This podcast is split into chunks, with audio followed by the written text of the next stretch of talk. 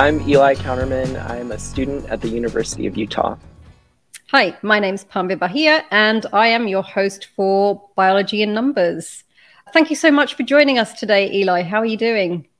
I'm doing pretty well. Excited for this recording and to see what it has in store. Yeah, we're very pleased to have you here. So, as you say, you're an undergraduate student and you're at the University of Utah. Now, I don't know how many people do research at undergraduate these days, but can you tell us what inspired you to go into research and why the field that you did?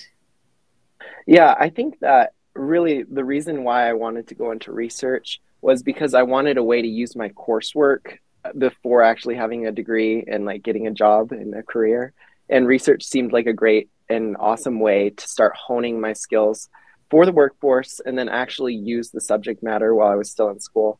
Uh, not to mention, I needed a way to pay my bills, and it was oh. either this or the fast food industry. so I specifically decided like research with medication non adherence because although I'm a math major, I'm currently pursuing medical school. And so I was looking for a way to apply mathematics to an important medical problem. And this seemed like a great option and a great topic that I was interested in. Yeah. So we have a potentially kind of sneaky question for you, which is this is a podcast about math biology, right? And most mm. people have some bias. So are you team math or are you team bio? Mm, this is honestly kind of hard for me. I think I probably lean slightly more towards team math. Uh, at least math has always come easiest to me, and I, I find it so useful and flexible because its applications are so broad, I'm sure that like a career in math, especially applied math, would never be boring or irrelevant. So even as I pursue a career in medicine, hopefully, there are many ways that I can combine the two in new and interesting ways that help people. So I think I probably lean more team math, but it's kind of hard to say. Yeah, it's it's a bit harsh. So we should offer a yeah. third option, which is both. Both, yes, definitely. So, coming back to the fact that today we're going to be discussing a research paper that you have been awarded the Lee A. Segel Prize for. And for people who are not part of the Society for Mathematical Biology, this was an award for the best student paper as the leading author. And we have the article name as Designing Drug Regimens That Mitigate Non Adherence. And that was published in the Bulletin of Mathematical Biology. So, firstly, congratulations. Um, and so tell us what it means to you to have won this award. Yeah, I'm very greatly honored to have won this award. Honestly, I was happy to even be published in the first place, uh, let alone win an award for the paper, just because this was my first time researching. And I was pleasantly surprised that a paper like this was able to come out of mine in Professor Lawley's work. And honestly, getting the, award really just affirmed how important research is. And not only that, but how important student research is and how it can really be an asset to the field. And, and so I was I was very honored and like surprised with this award. Yeah, I mean, honestly, it's still the case that most undergraduate students don't have research published necessarily in scientific articles. Yes.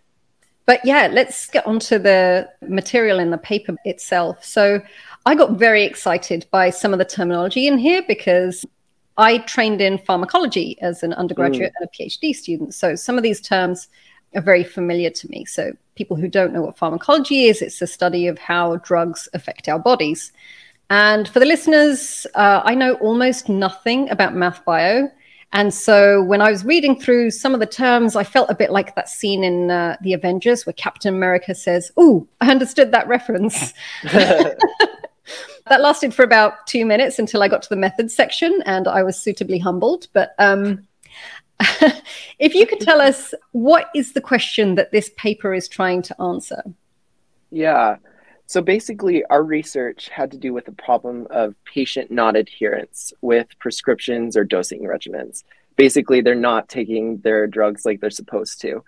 It's well known that non adherence is a big problem, but oftentimes, like the average American doesn't understand how big of a problem non adherence to medications is. So I'm going to just fire some statistics at you guys, hopefully to like really amp up the message that it's a big problem. Uh, in the US, it's estimated that non adherence accounts for up to 25% of hospitalizations 50% of treatment failures, and around 125,000 deaths per year. Even the World Health Organization has claimed that improving adherence may have a greater impact on public health than improvement to any specific medical treatment alone. So, with this in mind, like the gravity of the situation, our paper essentially tries to take the problem, specifically non adherence caused by forgetfulness, and find ways that one could improve treatment efficacy without necessarily changing the patient's forgetfulness per se. And yeah. so, we, we kind of have like two ways that we do this and like two major questions that kind of shape our whole paper. For example, we specifically address the question of what a patient should do after they miss a dose of medication. This is a situation that probably most listeners are familiar with. Suppose you are to take a dose of medication every day, but you forget one day. Should you take one pill or two the next day when you realize? This is a pretty interesting question because it's so simple, but does not really have consensus within the medical field. So this is one of the questions that we were trying to answer with our paper. And then one of the other questions that we were trying to answer, or one of the other ways that one could improve treatment efficacy without actually improving the patient's compliance, was the following. We looked at how extended release or slow release drug formulations improve a medication's efficacy. Oftentimes, extended release drugs are prescribed in order to lengthen the dosing interval and thus improve the odds of a patient adhering to their medications. For instance, it's much easier to remember to take a pill once a day rather than twice. And so, interestingly, we found that extended release or slow release formulations may have intrinsic benefits for treatment efficacy, even if the patients did not improve their adherence. Okay. So I'm just thinking maybe people are more familiar with the term efficacy now, having heard it probably a bazillion times during the pandemic. But can you just explain what efficacy is? And I mean, I guess the extended release formula is pretty intuitive in the slow release. Mm-hmm. So, efficacy, like drug efficacy, is just talking about how well a drug actually works in your body.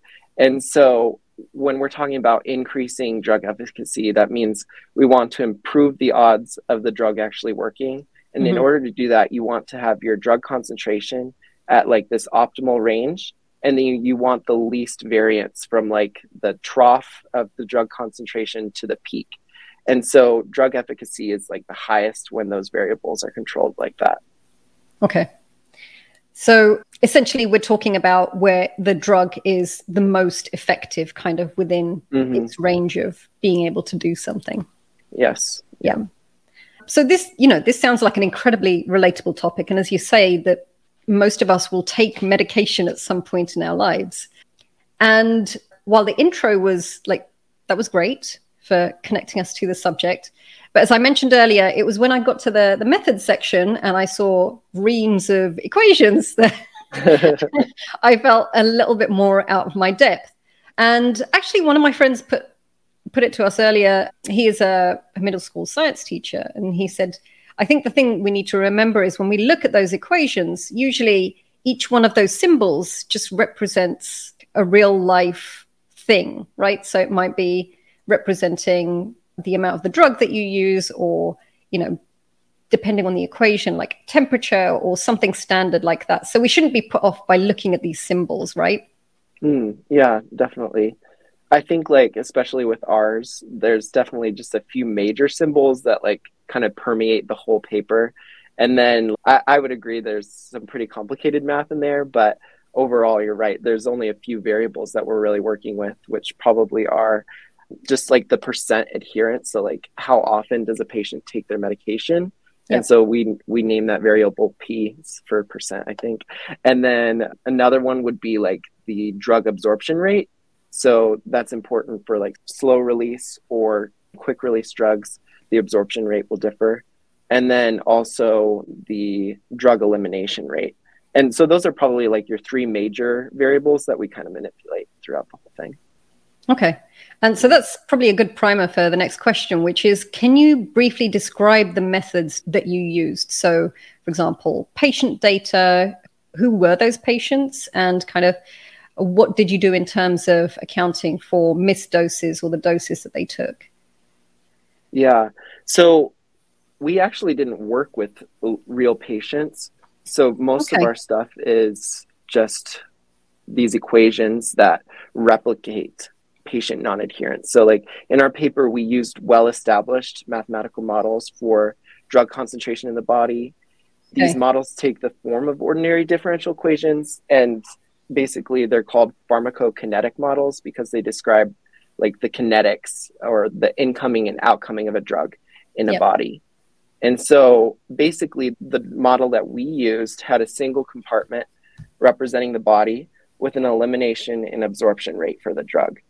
So, a persistent challenge in mathematical biology is constructing appropriate mathematical models and especially finding parameter values that fit in your model well. But because we were using existing pharmacokinetic models, which are very well studied, we were essentially able to circumvent this issue uh, which is really cool. And yeah. our approach essentially takes this existing pharmacokinetic model and then subjects the models to stochastic or random drug inputs, which mimics the irregular drug intake. That is, we model adherence with a stochastic or random process. This is a reasonable assumption because patients don't necessarily miss doses in predictable patterns, not every third day, for instance. So if we were just going to use that variable p, for instance, and it was like 0.8, meaning they forget 20% of the time, it's not like they forget two days in a row every 10 day period. Yeah. it's more random than that. Yeah. Yeah. If they were missing it that frequently, they would probably take it that frequently, right? Yes, exactly. Yeah. So, if I understand correctly, essentially you looked at the kind of existing research and you used that information, other people's models, to help inform the models that you created then. Yeah, I mean, so basically we take these pharmacokinetic models, which are not stochastic. Stochastic is like the math term for random. Mm-hmm. And then we like apply a stochastic or random drug input to these models. And so it it really changes them. That's like the new part is the stochastic part. And right. it really changes the results. Ah, okay. Yeah. Okay. Yeah. So what were the results? What did you find? Yeah. There's quite a few results, but I tried to narrow them down uh-huh. uh, just to a few major ones. In our paper, we were able to determine when a patient should or should not take a double dose after a missed dose of medication. So we found that taking a double dose after a missed dose is generally preferable to merely skipping a missed dose, which is quite interesting. And yeah. this is true in most cases, except when the absorption and elimination rates are both fast relative to the dosing interval. This is very interesting because there's not consensus within the medical community on this issue. And basically, drug half lives are sometimes cited as the reason why we shouldn't take two doses. And then other times, the same drug half lives, like long ones, are the same reason why we should take two doses. And so, like, people are all over the place. So, mm-hmm. it's kind of cool to bring in the math part to this question. Another result that we found was that extended release formulations of the same drug always have less concentration variability than their immediate release counterparts if dosed at the same frequency. So this would imply that extended release formulations decrease drug related variability, even if they are not used in the typical way of patient non adherence mitigation. And what I mean by that is like, in general, extended release formulations are often prescribed so that a patient has to remember less often to take their medications, uh, meaning like they're more likely to remember. But yeah. our work shows that the XR formulation of a drug is advantageous even if the dosing interval is not lengthened to help improve a patient's odds of remembering their medication. And that's kind of like two of our major ones. And then finally, we were able to quantify drug level statistics precisely for a given patient's adherence, meaning that if we knew the drug and a patient's odds of remembering to take their medication, we could determine the long term average concentration of the drug in the body the variability of drug concentration in their body, etc. And this is a great tool for medical or pharmaceutical practitioners to take into consideration as they work with patients. Okay. Yeah. So, from a very practical standpoint, can you give us an example of a patient who may have missed a dose for either a slow release drug or a rapid release drug? And can you imagine what it might look like in real life for them? Yeah. So, like, if a patient were to miss one of these slow release drugs, instead of missing one of these quick release drugs, it would basically be better for them if it was an extended release drug because the variability in the drug concentration wouldn't spike and drop as fast. And so, like, what we're suggesting is for this patient to have like the best outcomes with their medications and the, the medication to work is that hopefully they're on an extended release version if that's available for a certain drug. So, like, for instance, we looked at the drug quetiapine fumarate I may have botched the name, but the brand name is Seroquel, and mm-hmm. it's a commonly used antipsychotic. And so for this drug, it has a better long term concentration and less concentration variability for the extended release drug once daily, even if the immediate release drug or the quick release drugs are dosed twice a day. So that's very interesting. So, like, even if the person is missing, let's say they're missing a crazy amount, like half their doses, mm-hmm. the XR or the, the extended release drug will perform better, even if it's like once a day, which is kind of crazy. Yeah. Yeah. And so essentially by by talking about the concentration variability, you're talking about the levels that are available within the body to do the thing that they need to do, right? Yeah, exactly.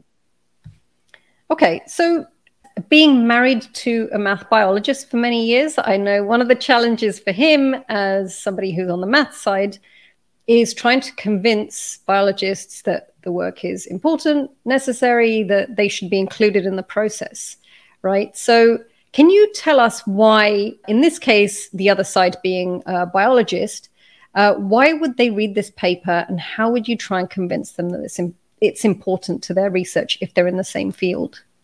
Hmm, yeah, I think ethics is a really big reason, specifically for medical and medication non adherence.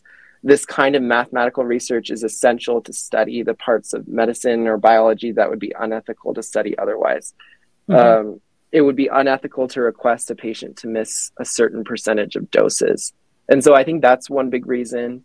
I think forgetfulness is really hard to study yeah. Um, it's hard to study non-adherence patients forget, but they also forget when they forgot, if you understand what I mean. yeah. And so it's really difficult to study how often people are actually missing their meds and then also to like record concentration of the drug in the body like continuously that's like basically impossible mm-hmm. um, it's also kind of hard because we know like societal factors impact adherence. So, like white coat adherence is a term that's been coined where patients tend to take their medications best right after a doctor's appointment or right before a doctor's appointment. And so, if we were trying to supervise these patients, we know that our data would likely be messed up in terms of non adherence because yeah. they don't actually act that way in real life.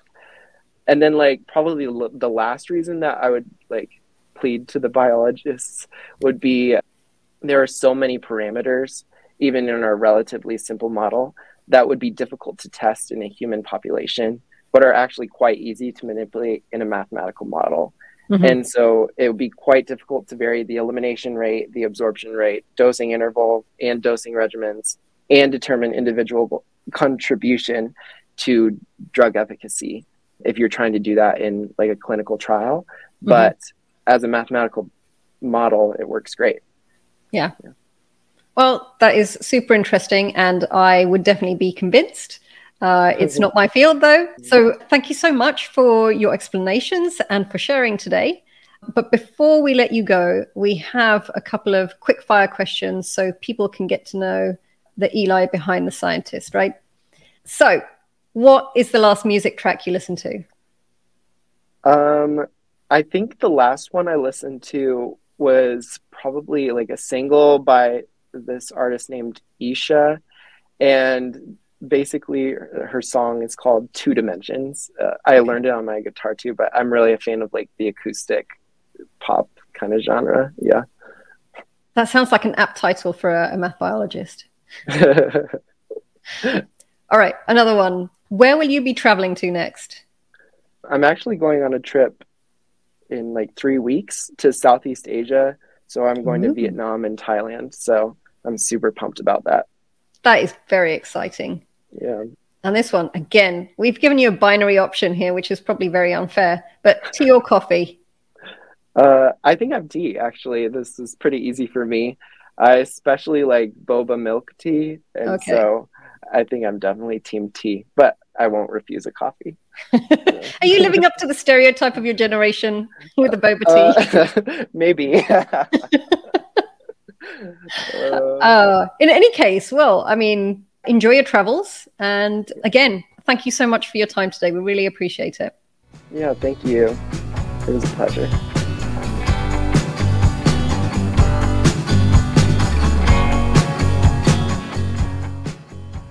You've been listening to Biology in Numbers, a podcast from the Society for Mathematical Biology and produced by me, Panve Bahia, at Art Science Media.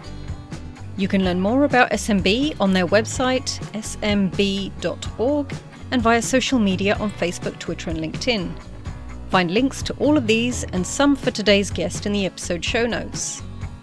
You can find us on Apple, Spotify, and very likely your favourite podcast platform. So show us some love by making sure you review and subscribe.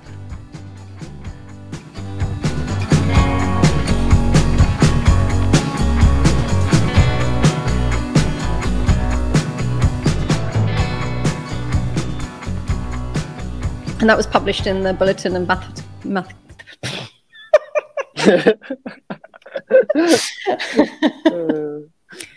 um, and that was published in the It's a tongue twister. It, it really is.